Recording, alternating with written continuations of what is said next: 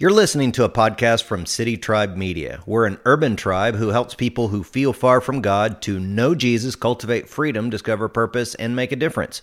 We're also a diverse tribe who welcomes everyone from bikers to bankers, PhDs to GEDs, every age, race, and walk of life. So, whether you're a longtime Christ follower or a spiritual investigator, we hope you're encouraged through our content. Enjoy today's teaching. You know, in recent days, I've personally been uh, really impacted by what's called being called the Asbury awakening or revival. How many of you have heard of that? Just show me your hand real quick. Okay, and no judgment if you've not heard of it, but show me your hands if you've, you don't even know what I'm talking about. Asbury Road, never heard of it. Okay, if you Google it, what you'll find is these college, these college students in, at a little school, Asbury University in Kentucky, just started their chapel services worshiping, and they kept worshiping like 24 7. And people from all over the world started flying in to be a part of it. And now it's spreading all over this country right now. It could be the most significant movement of God that we've seen in this generation.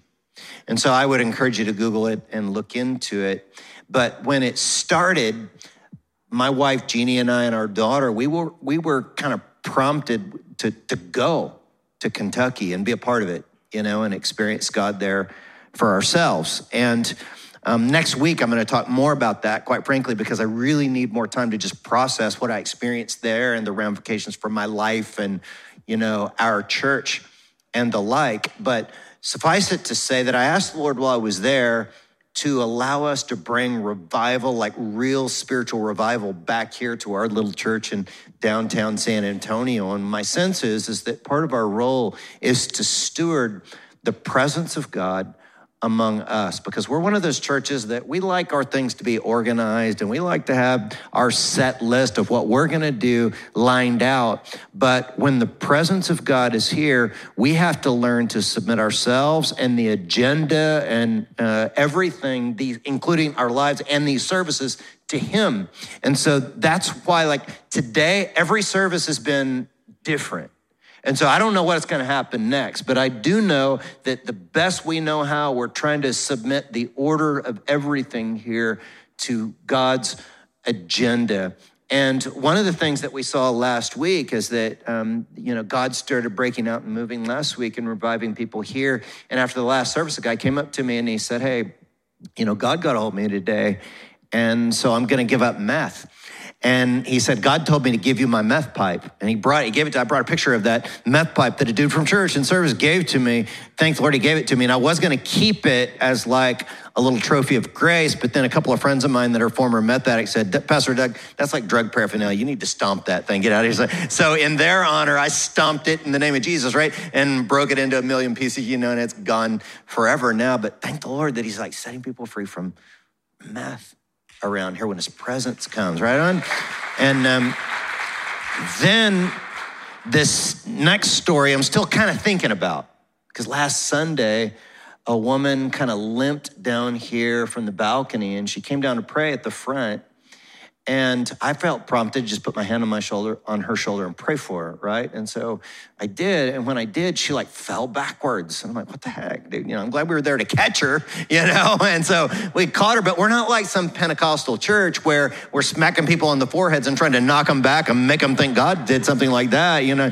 I just barely gently just touch her, you know, and then she falls back. And look, I don't know if she was like predisposed to that in a religious background. And you know she like made that happen. Or if it you know but i tend to think that maybe god was doing something in her life. And after the service you know some of us talked to her and she was like man god was just really ministering to me. And i was having a spiritual encounter with god that was significant. And i'll tell you these people the, the things that they had in common are not only that they had an encounter with the lord in some way but both of the people i just told you about are what many in America would call under resourced or the poor. And what I want you to understand is that it shouldn't surprise us that when a movement of a God comes, it hits the poor. Look at a kingdom manifestation in Luke chapter 4, verse 18, when Jesus said, The Spirit of the Lord is upon me because he has anointed me to proclaim good news to who? The poor. See? So God moves in the poor. And Friday night, some of you came here to serve at our community karaoke event that was for our street friends. And that was an, that, that was an amazing event and a lot of fun. And one of the things that really touched my heart was I was sitting right back there and I was just eating with some guys that, you know, were living on the streets and we were hanging out talking and people were singing their karaoke songs. And oh, this is one man that came up and he sang, and after his song, you know, everybody's like applauding him for his courage to get up and sing in front of everyone. He sang his song, and I'll never forget his face because he was just, I wish I would have captured a picture of it because he, you could tell that that was a face that hadn't received any encouragement in a long time. And all of a sudden, he's sitting here being encouraged by a group of people, and his face was like overwhelmed, and he didn't know what to do with it. He shook his head and got down from the stage. And it touched me to know that you guys are a people that welcome everyone into our space in order to have encounters of encouragement that come, I believe, from the Lord. So, um, what we're going to look at today is a question of whether or not our helping is hurting or if it's really helping. Let me show you what I mean by that in some articles. I saw this article some years ago, and it was entitled Best Intentions when disaster relief brings anything but relief. And it was a collaboration between NPR and CBS News. And what they talked about was when there was a disaster in Honduras, the rescue plane uh, that was bringing in supplies from the hurricane, uh, it could not land on the runway because people had donated so many used clothes. They were piled up on the runway. So, were those used clothes helping or hurting? Here's another story from some years ago. You remember the Sandy Hook Elementary School shooting? Well, these students had gone through the trauma of a school shooting, and people wanted to help out, and so they mailed in teddy bears. The school actually had to rent a warehouse to hold the 67,000 teddy bears that the students couldn't possibly keep, use, um, and help. So, in that case, were the teddy bears helping or hurting? You, you know. Let me show you one more. This is a picture from Haiti when they went through a natural disaster, an earthquake, and there were piles of clothes from well meaning donations rotting on the landscape. Were those used clothes helping or hurting? You know. So I'm trying to shape our thinking today and ask ourselves the question when we try to help, let's ask the question is my helping hurting? Turn to someone next to you and, uh, uh, and speak that out loud with me when, when I say it out loud. Ready? Here we go. Is my helping hurting? Is my helping hurting? And uh, today, uh, we're going to show you some ways to, to really help. But before we do, I saw this bit by this Christian comedian that I thought really captured part of what we're trying to get at today. His name is John uh, Crist. Take a look at his expression of an honest mission trip leader. Take a look. All right, first things first, I'm gonna need everyone to wear this awful neon colored t shirt everywhere we go because what's the point of serving in a third world country if people in America don't know we're doing it? We do not have time to help that lady with her bags, okay? The mission doesn't start until we get to the country. Does everyone have their passport? We are splitting up, guys and girls. Y'all cannot sit together on an overnight flight. Absolutely not. Does anyone in this group speak any Spanish at all? Nobody. Okay, perfect. Day one is gonna be a rest day, okay? We need our rest. Day two is gonna be a shopping day, all right? Your grandparents and aunts and uncles have paid a lot of money for you to come down here. What better way to say thank you than some crocodile earrings? No, you cannot buy a djembe. How are you going to get that home? Day three is a Sunday. We're going to go to church, all right? This is a super amazing church we're going to but we're not going to understand anything because it's going to be in a different language. Does everyone have their passport? Day four, you guys, is when we really get down to business. We're going to paint a school. Are there skilled painters in that country that could probably do a better job than us? Yes, there are. Does this country have high unemployment and they could probably use the work? Again, also true. Was this school painted last week by the mission team that came before us? Again, yes. But that's not important, okay? We're gonna paint the school and we're gonna get some photos to send back to the church. I swear, if one more person loses their passport, listen, guys, I understand things are gonna be difficult, we're gonna get tired, but we must never waver from our goal to get photos with minority children for our Facebook profiles. So we're kind of laughing and it's kind of tragic, right? Because the thing is, the reason that's kind of funny is that we've all seen that. And that's what we're trying to avoid. We want to do something. We don't want to paint the wall on the place, you know, when it got painted last week by the last group. We want our helping to really help. And today I want to show you five ways or concepts or principles or ideas or thoughts about how we can help without hurting. And the first thing is this we want to welcome the poor into the presence of God. We know that God's presence is always near to the poor. Go with me to Psalm chapter 109, verse 30. But I will give repeated thanks to the Lord, praising him to everyone, for he stands beside the needy, ready to save them from those who condemn them. But I think what we all understand here is that all of us have to submit our hearts to the Lord. And so sometimes you may have a lot of money, but need to be poor in spirit to recognize your need before God. And all people, whether rich, middle class, or poor, when we encounter the Lord, something gets lifted. So go with me to the New Testament now, 2 Corinthians chapter 3, verse 16. Paul says, But whenever someone turns to the Lord, the veil is taken away. For the Lord is the Spirit, and wherever the Spirit of the Lord is, there's freedom. So all of us who have had that veil removed can see and reflect the glory of the Lord. And the Lord, who is the Spirit, makes us more and more like Him as we are changed into His glorious image. And certainly throughout this message, I'm going to show us some practical ways or some ways of thinking that will actually help other people who are in need. But that said, I can tell you that there are a lot of people roaming the streets of San Antonio who are under resourced and struggling and the like, who have a lot of services at their disposal because San Antonio, quite frankly, is a really good city to be homeless in. There's a lot of services and goods offered for folks that are homeless or struggling or under resourced. And look, we're all for all of those resources. We actually put money and time into resources like sheltering people and like, you know, job training and like, you know, mental and emotional health services. Those things are very important. But what, what I want you to understand is that what we have here when the presence of God is among us is what changes people for good. This building is not magical. God doesn't live here. But God, by His Spirit, lives in us, those who are His kids. And when we gather together and come here, God is present with us. And that is what changes people. A moment, a nanosecond in the presence of God can do more to change a person than a hundred years worth of humanitarian aid. So the presence of God is by far the most important part of the equation.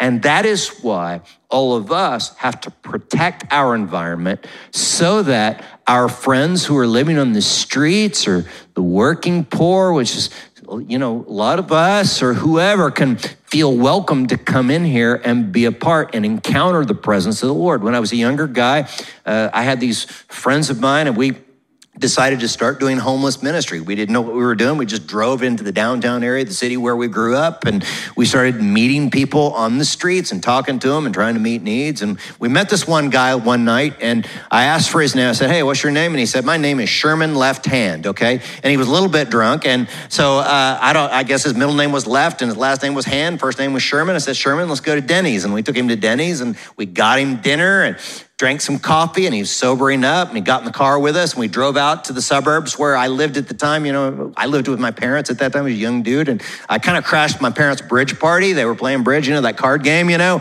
with their friends and in walked Sherman into the house. That was kind of fun, kind of awkward at the same time. So then we got back out in the car and we drove by where our church was out there in that suburban environment. And we said, Sherman, look, um, on Sunday, what we'll do is we'll come downtown and we'll pick you up and we'll take you to the church. And so, uh, you know, we've got some clothes. If you, you know, if you, we'll get you some clothes where you can wear to the church and all that, because that was one of the churches, you know, maybe you've been to that church where you really need to be dressed up to go to church and everything like that. And uh, when he, by this time he was a little sobered, and he said, and he kind of put his head down, almost in shame, and he said, I, I can't go in there. I can't go to a place like that and you know what's going on there. And I've always remembered that. And I thought, you know, if I ever have any say at a church, it needs to be a place where Sherman can come in. See? And so it doesn't matter whether you're wearing a tuxedo or a t shirt, you can come in here. You probably feel more out of place in the tuxedo, quite frankly, in our environment here. But will you guys help me maintain an environment where everyone feels comfortable to be a part? Because it's so significant. People can come in here and encounter Him in His presence. So, number one is we want to, you know, encounter, bring people into the presence of God. But number two is we want to ask qualified people what is needed. Now, the scriptures teach us that, you know, there's wisdom in a multitude of counselors. And so when you want to help, it never hurts to ask someone who knows a lot about giving aid and help. And so some of you remember a few years ago, when in Houston got, got hit by that big hurricane. And man, Houston was a mess. And a lot of well meaning Texans were filling up the backs of their pickup trucks with supplies and driving over to Houston to help people out. And you know what? I applaud that because people, man, they got big hearts and they want to help. And I think that's good. And so, what we chose to do, we didn't really know what to do. So, we asked people who uh, were qualified relief organizations what was really needed. And they told us something that wasn't even on our radar. They said the blood banks there are struggling to keep up because they did without power for a while. Some of their blood went bad. Um, you know, no electricity and all of that affected them.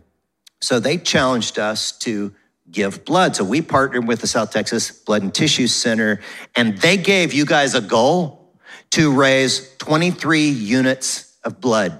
And you know what you guys did? Instead of 23 units of blood, you guys gave 68 units of blood. That's pretty awesome, City Tribe. You guys are all right. So check this out. You guys giving that blood saved what they told us. You guys saved 200 lives with that blood.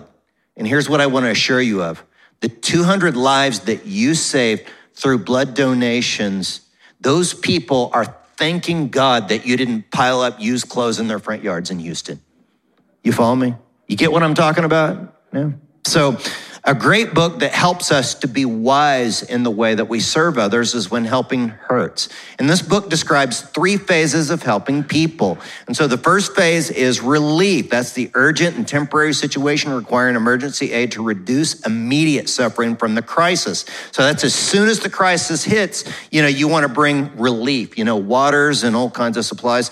And then number two is rehabilitation. That begins as soon as the bleeding stops and seeks to restore the positive parts of the pre crisis condition.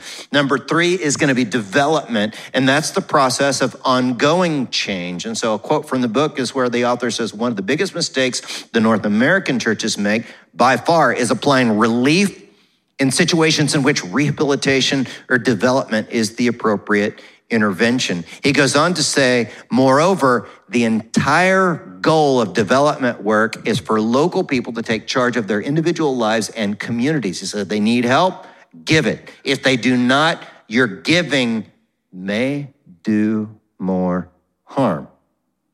So here's how we had to kind of take our own medicine a few years ago here at the church is that we helped out in Western Africa in a country, Liberia, there.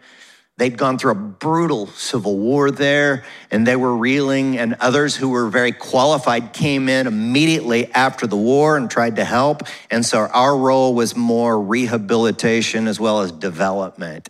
So when we went over, uh, we had a guy named Don we called him Aquadon. And the reason we called him Aquadon was he's really good at water wells. And so Don, you know, was a part of, you know, we installed some water wells, different communities. And then the water wells, if you know anything about water wells, they break down. And so you have to repair them. And you have to have people that know what they're doing to repair them. So Don would go over and he would repair, along with our volunteers, repair these water wells in these West African communities. But what we realized was, hey, man, we got this American spending $3,000 to travel all the way over to Liberia, we could take that same money and employ a totally capable, smart Liberian to repair the water wells. And so that's what we did.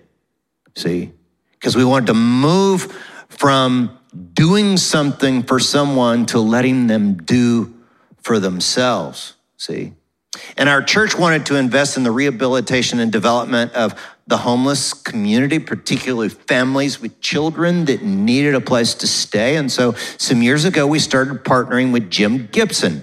Um, we wanted to bring you a brief video from Jim, kind of explaining a bit about Strong Foundation and some advice for us if we want to help. Take a look on screen. Hi, I'm Jim Gibson. I'm with Strong Foundation Ministries here in San Antonio, Texas. And at Strong Foundation, what we do is we help homeless families with kids. And our hope is that while they're at the ministry, they'll give God a chance to do whatever it is that He really wants to do. Something I always share with folks is the strong foundation we all need in life is, in fact, a relationship with Jesus. We've actually served 986 families 986 families have had an opportunity to hear about Jesus, to have the opportunity to get back on their feet and have a changed life in and through Him. And you know, there's lots of things that we can do that help people in the moment.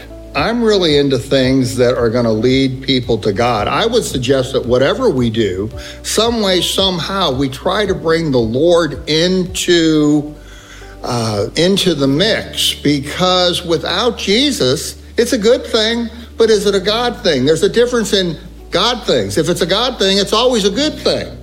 And so I would really encourage you as you go out, if you feel led to uh, feed folks on the street, that somewhere, somehow, you put a plug in for the Lord, offer up a prayer, invite them to church um, yes, they have a, a, a, need in the moment. They're hungry. Maybe it's cold and you're going to give them a coat or a blanket. There again, offer up a prayer. Maybe share uh, with them that, that they matter to God because we all matter to God. We really appreciate the partnership that um, we have with you guys here at City Tribe.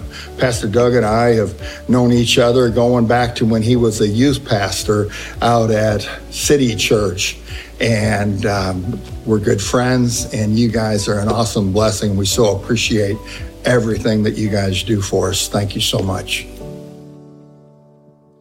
And you know, when you guys donate here, a lot of you who support this ministry financially, we take a percentage of that to help out and to help fund Strong Foundation. So Jim's right outside at a table today. If you want to go out and just get to know him and say, hey, thank you for what he's doing, or ask any questions about Strong Foundation, by all means, do that. But one of the things that he would tell you to do is to avoid paternalism. And that's number three.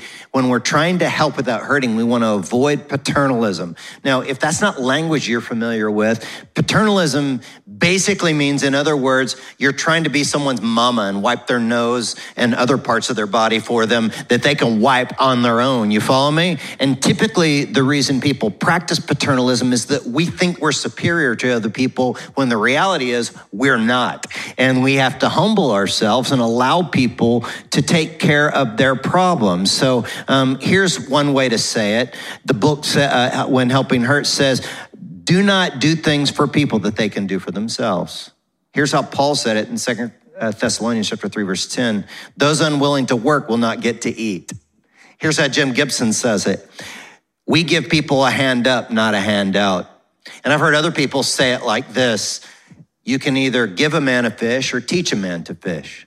And most of the things that we're doing here, we're really trying to teach people to fish for themselves. No doubt there's a time to give handouts when there's an emergency or a, a struggle. Um, but I would agree with one of Jim's rules at Strong Foundation. If I've heard him say this once, I've heard him say it a hundred times. He says, if you're going to live at Strong Foundation, you're either working or looking for work. And if you don't have a job, your full time job is to find a job. so he helps people to do that, and people's lives really, really change, right? And so let me take you to number four. With all these boundaries in place and all these other three principles in place, err on the side of generosity. And here's the reason that I bring that up is because, man, you know, I've been serving down here in the inner city in the urban core for a number of years now. And my tendency is to put in boundaries and for my heart to get hard. You know what I mean by that? I just think everyone's a scammer and I don't help anyone. And I really have to watch out for that. Um, I say you're not supposed to give money to people on the streets, and I don't always get that right. Because sometimes it's easy to give money, isn't it? And think you've done something. Um, I'll tell you a time I got it wrong is that I was walking out the back door of the theater here, and this guy says, Hey, can you give me a couple of bucks? Man, I'm really hungry. And so I didn't have time to, you know, take him to a restaurant or do anything like that. So I threw him a couple of bucks.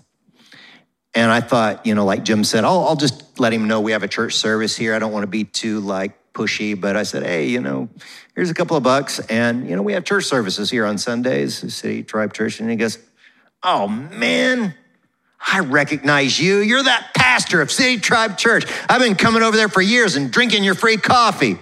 Oh man, Pastor, I feel bad now. I was going to go buy beer with that money, but um, here, take your money back, Pastor said, No, just keep it and feel the guilt.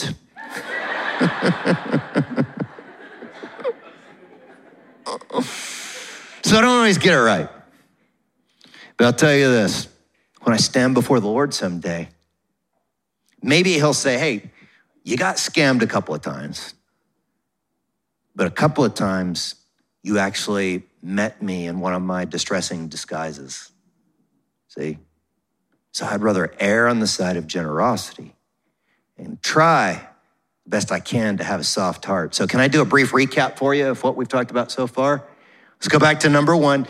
We welcome the poor into the presence of God. We ask qualified people how to help. We avoid paternalism. Number four, we're going to err on the side of generosity and keep soft hearts. And here's number five instead of handing out food, have a meal together.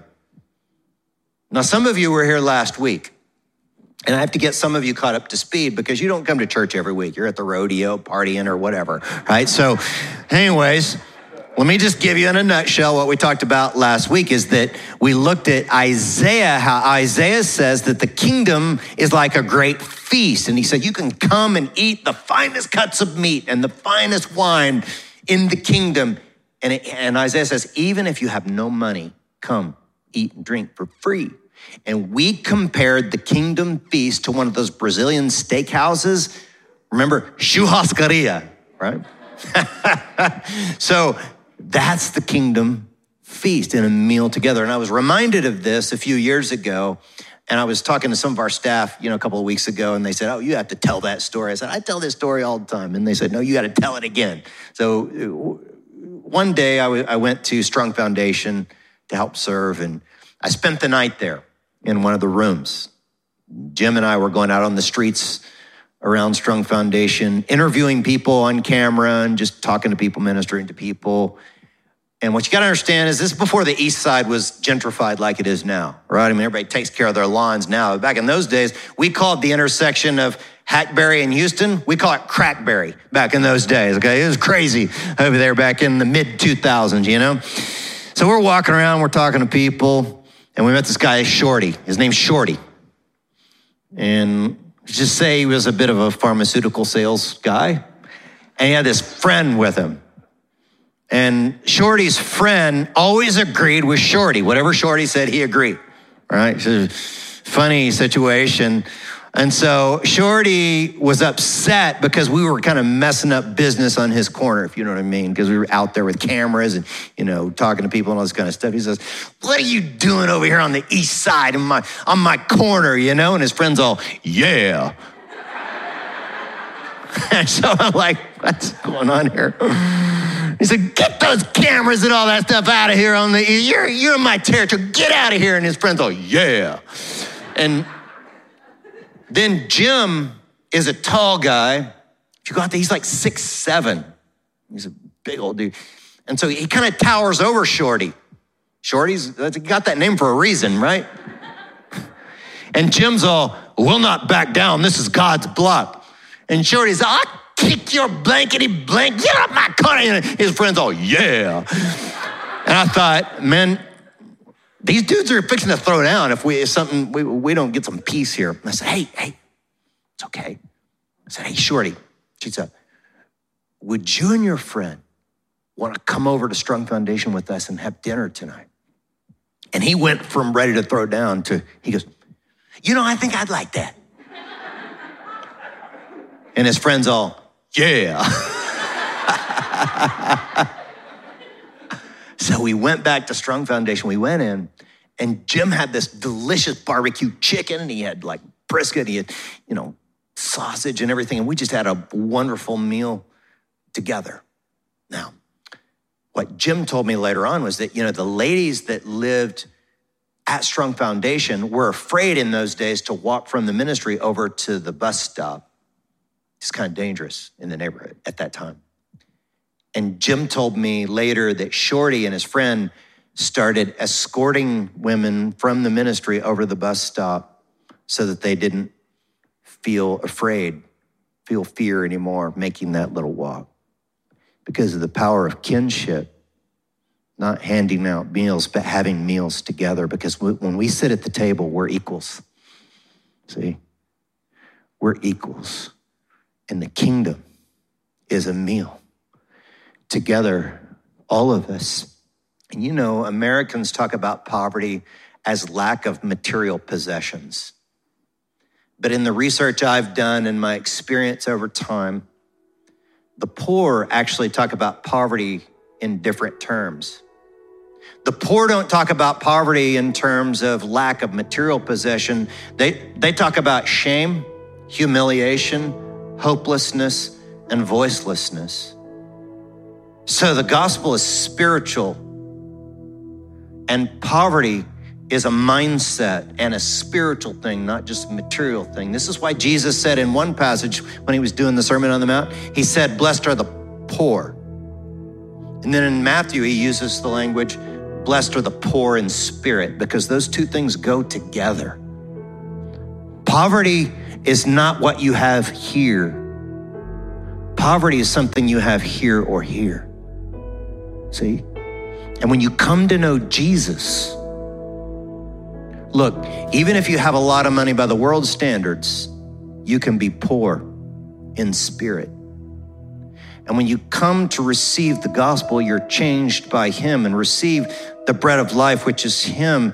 Go with me to 2 Corinthians chapter 8, verse 9. It says, You know the generous grace of our Lord Jesus Christ, though he was rich, Yet for your sakes, he became what?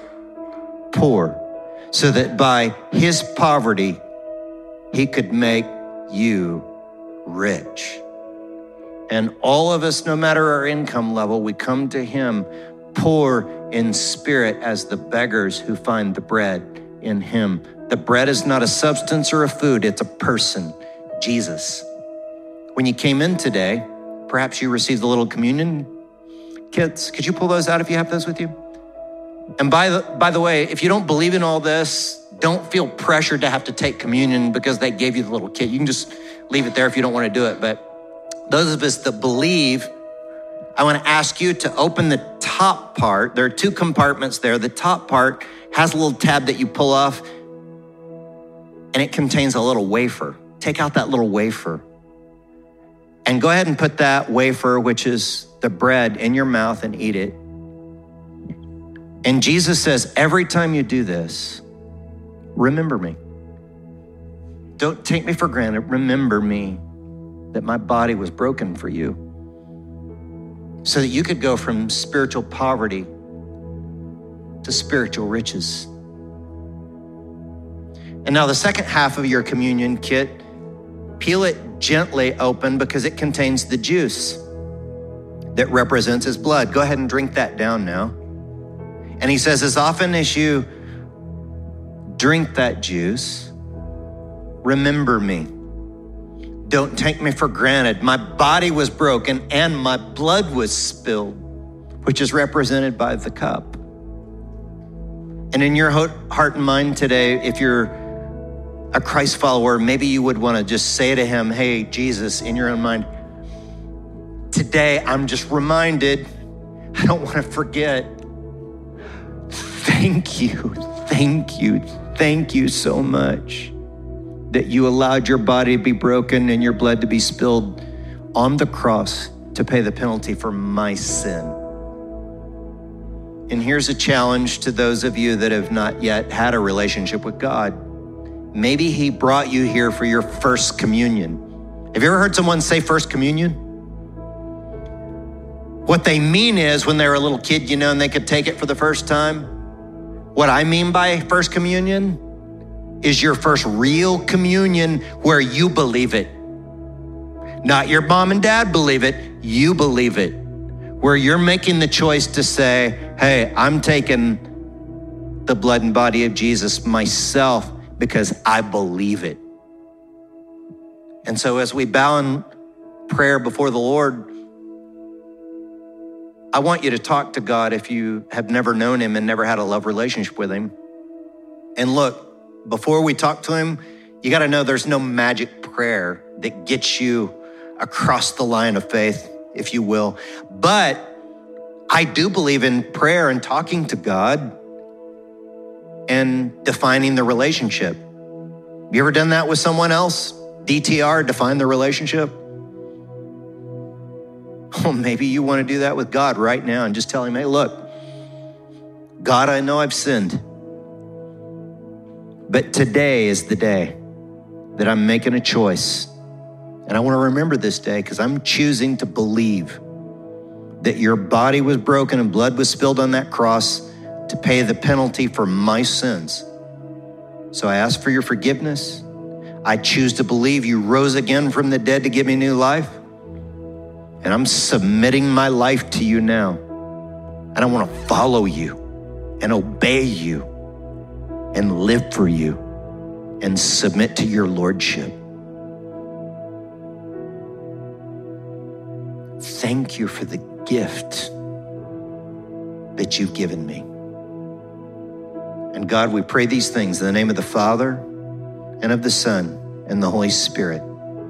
Everyone says, Amen. Amen. Anybody want to thank the Lord for how good he's been to us today? Anybody? Thank you, Thank you, Lord. Yeah.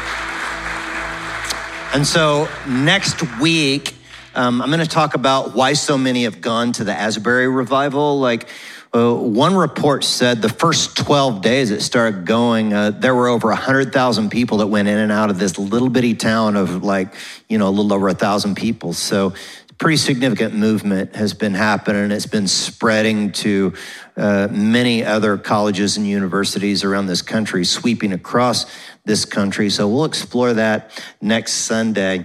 Um, I do want to say a brief word about our offering today.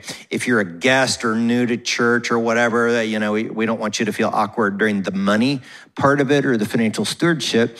Um, but there are four ways to give an offering, tithe, or whatever here at City Tribe Church um, by mail, texting the website or just the giving stations. And those of you that are regulars here, uh, I just want us to pray together because um, we're a little bit behind where we're supposed to be at this time of the year.